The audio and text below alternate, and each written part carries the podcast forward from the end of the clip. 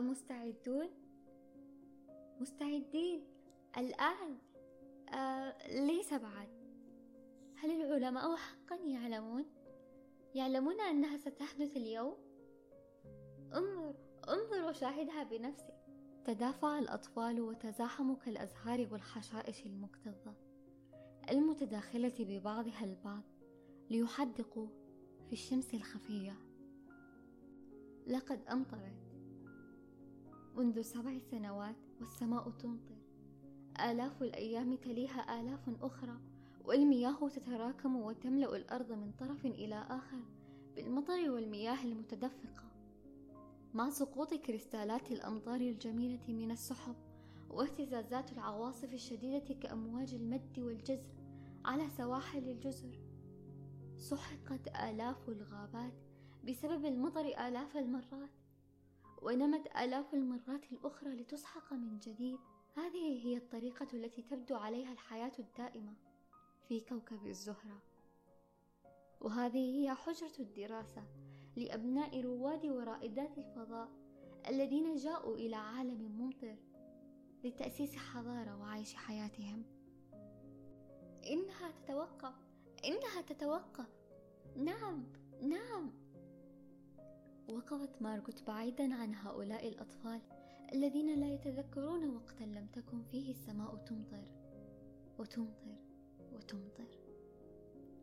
ما زال جميعهم في التاسعة من أعمارهم وإن كان هناك يوم بلا أمطار فقد كان ذلك قبل سبع سنوات. عندما طلعت الشمس لمدة ساعة وأظهرت وجهها للعالم المذهول لن يتذكروا ذلك. تتذكر مارغوت أنه في بعض المرات كانت تسمعهم يتحركون في الليل وعلمت أنهم يحلمون بقطعة ذهب أو قلم تلوين أو عملة معدنية كبيرة بما يكفي لشراء العالم. كانت تعلم أنهم يعتقدون معرفة مغزى الدفء مثل احمرار الجسم والوجه والذراعين والساقين واليدين المرتعشة ولكن بعد ذلك يستيقظون دوما على صوت وقع المطر الذي لا ينسى والهز اللامتناهي لقلائد الخرز الشفافة على السطح والمشي والحدائق والغابات ثم تتلاشى أحلامهم. قضوا الأمس بكامله في القراءة بالفصل عن الشمس عن كيف أن شكلها كان يشبه الليمون كيف كانت ساخنة. كتبوا قصصا ومقالات وقصائد عنها. الشمس مثل الزهرة تظهر في لحظة. قصيدة مارغوت. قرأتها بصوت منخفض في الفصل الدراسي بينما المطر يهطل بالخارج. لا أنت لم تقومي بكتابتها. قالها أحد الأولاد محتجا على كتابة القصيدة. أنا من كتبتها قالت مارغوت. أنا من كتبتها. ويليام قالت المعلمة. لكن ما حدث كان ذلك بالأمس. والآن خفت حدة المطر وتجمع الأطفال عند النوافذ السميكة الكبيرة. أين المعلمة؟ سوف تأتي. من الأفضل أن تسرع وإلا سيفوتها المطر. داروا على أنفسهم كعجلات لا يمكن السيطرة عليها. وقفت مارغوت وحدها. كانت فتاة ضعيفة للغاية. بدت وكأنها ضاعت في المطر لسنوات. وكأن المطر جرف زرقة عينيها وأحمرار فمها ولون شعرها الأصفر. بدت كأنها صورة فوتوغرافية قديمة في ألبوم مليء بالغبار مذهب بياضها. وإذ تحدثت سيكون صوتها شبحا. وقفت منفصلة عنهم تحدق في المطر والعالم الرطب الصاخب وراء الزجاج الضخم. إلى ماذا تنظرين؟ سألها ويليام. لم تجب مارغوت عليه. تحدثي عندما يحدثك أحد. دفعها لكن لم تبدي أي ردة فعل بل تظاهرت بتأثرها بالدفع. ابتعدوا عنها الأطفال ولم ينظروا إليها. شعرت بهم وهم يبتعدون. وكان هذا كله بسبب أنها لن تلعب في الأنفاق التي تقع أسفل المدينة. وإذا لعبوا معها لعبة المطاردة فإنها لن تقوم بالركض خلفهم واتباعهم بل تكتفي بالوقوف والتحديق إليهم.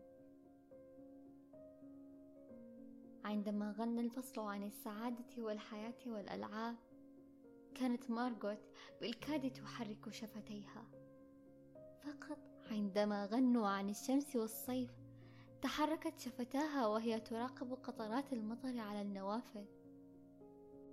وبالطبع معاملتها بهذه الطريقة نتج عن جريمتها الكبرى وجريمتها هي أنها أتت من الأرض منذ خمس سنوات بحيث أنها تعرف بالفعل وتتذكر الشمس وشكلها والسماء أيضا عندما كان عمرها أربع سنوات وتقطن في أوهايو. بينما هم يعيشون في كوكب الزهرة منذ نعومة أظافرهم. وآخر مرة خرجت عليهم الشمس عندما كانوا في الثانية من أعمارهم ونسوها منذ مدة طويلة هيئتها ولونها ودفئها. لكن مارغوت تتذكر ذلك. قالت ذات مرة وعينها مغمضتان؟ إنها مثل البنس. صرخ الطفل عليها قائلا لا إنها ليست كذلك. أكملت قائلة. إنها مثل النار في الموقد. صرخ مرة أخرى. إنك تكذبين. أنت لا تتذكرين ذلك. لكنها تتذكر. وقفت بهدوء بعيدا عنهم وبدأت تراقب النوافذ المزخرفة. قبل شهر رفضت الاستحمام معهم في غرفة الاستحمام. ووضعت يدها على رأسها مغطية أذنيها وتصرخ أن الماء لا يجب أن يلمس رأسها. بعد ذلك أحست بشكل خافت أنها مختلفة عنهم وأنهم يعرفون أنها مختلفة ولذلك ابتعدوا عنها. كان هناك حديث عن أن والداها يريدا إرجاعها للأرض العام المقبل. بدا الأمر مبهجا بالنسبة لها على الرغم من أن هذا يعني خسارة آلاف الدولارات من عائلتها. ولهذا كرهها الأطفال لكل هذه الأسباب ذات العواقب الكبيرة والصغيرة. لقد كرهوا وجهها الثلجي الباهت وقلة حديثها ونحوها ومستقبلها المحتمل. دفعها الطفل وقال ابتعدي ماذا تنتظرين؟ ثم ولأول مرة استدارت وحدقت به وما كانت تنتظره ظاهر بعينيها. حسنا لا تنتظري هنا صرخ الطفل بوحشية. لن تري أي شيء. تحركت شفتاها. ظل يصرخ. لا شيء كلها خدعة. أليس كذلك؟ التفت لبقية الأطفال. لا شيء سيحدث اليوم. أليس كذلك؟ حدقوا به باستغراب. ثم فهموا المغزى وضحكوا وهزوا رؤوسهم مرددين. لا شيء لا شيء. همست ماركوت والعجز واضح في عينيها. لكن هذا هو اليوم. لقد تنبأ العلماء به وهم يعرفون الشمس. كل ذلك خدعة قال الطفل. ثم أمسكها من ذراعها بقوة وقال يا رفاق لم لا نضعها في الخزانة قبل أن تأتي المعلمة؟ قالت متراجعة إلى الخلف. لا أرجوكم اندفعوا نحوها وأمسكوها وحملوها محتجين ومقاومين دفاعها عن نفسها ثم صرخوا وذهبوا إلى النفق وإلى الخزانة في الغرفة حيث أغلقوا عليها الباب وحكموا إغلاقه. وقفوا ينظرون إلى الباب. ورأوه يهتز من ضربها ورمي نفسها عليه. سمعوا صرختها المكتومة ثم ابتسموا وابتعدوا وعادوا إلى مقرهم في حين وصول المعلمة. هل أنتم جاهزون يا أطفال؟ نظرت إلى ساعاتها. قال الجميع نعم. هل الجميع هنا؟ نعم أجابوها مجددا. خف وقع المطر. احتشدوا أمام الباب الضخم وتوقف المطر. كان الأمر أشبه كما لو أنهم في وسط فيلم عن انهيار جليدي أو إعصار مداري أو إعصار دوامي أو ثوران بركان ثم حدث خطأ في جهاز المصلاط أغلقت جميع الضوضاء والانفجارات والصدى وصوت الرعد. وبعد ذلك مزق الفيلم واستبدل بقطعة استوائية جميلة لم تتحرك أو تهتز. توقف العالم للحظة. أطبق الصمت على المكان. كان هائلا ولا يصدق. ستشعر كما لو أن أذناك محشوتان أو أنك فقدت السمع. وضع الأطفال أيديهم على آذانهم ووقفوا متباعدين. انزلق الباب الضخم إلى الخلف وفاحت معه رائحة العالم الهادئ الصامت المنتظر. طلعت الشمس. كان لونها برونزي ملتهب وكبيرة جدا. والسماء من حولها تحولت إلى لون القرميد الأزرق الملتهب وكأن الغابة احترقت بلهيب الشمس. اندفع الأطفال مهللين بقدوم الربيع وكأنهم تحرروا من تعويذاتهم. لا تذهبوا بعيدا قالت المعلمة. لديكم ساعتان فقط. كما تعلموا لن ترغبوا في أن تعاقبوا. لكنهم كانوا يركضون وينظرون إلى السماء. ويشعرون بالشمس على خدودهم مثل مكواة دافئة. خلعوا ستراتهم وتركوا الشمس تحرق أذرعهم. أوه إنها أفضل من مصابيح الشمس. أليس كذلك؟ أفضل بكثير منها. توقفوا عن الركض.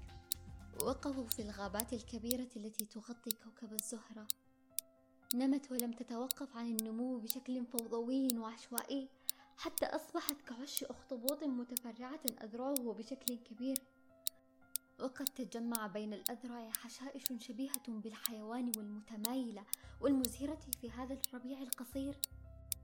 تبدو الغابة كلون المطاط والرماد البعيدين عن الشمس منذ سنوات عديدة كالحجارة والجبن الأبيض والحبر ولون القمر. استلقى الأطفال فرحين على أرضية الغابة.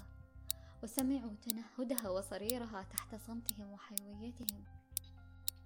ركضوا بين الأشجار وانزلقوا وسقطوا ودفعوا بعضهم البعض ولعبوا لعبة الغميضة والمطاردة.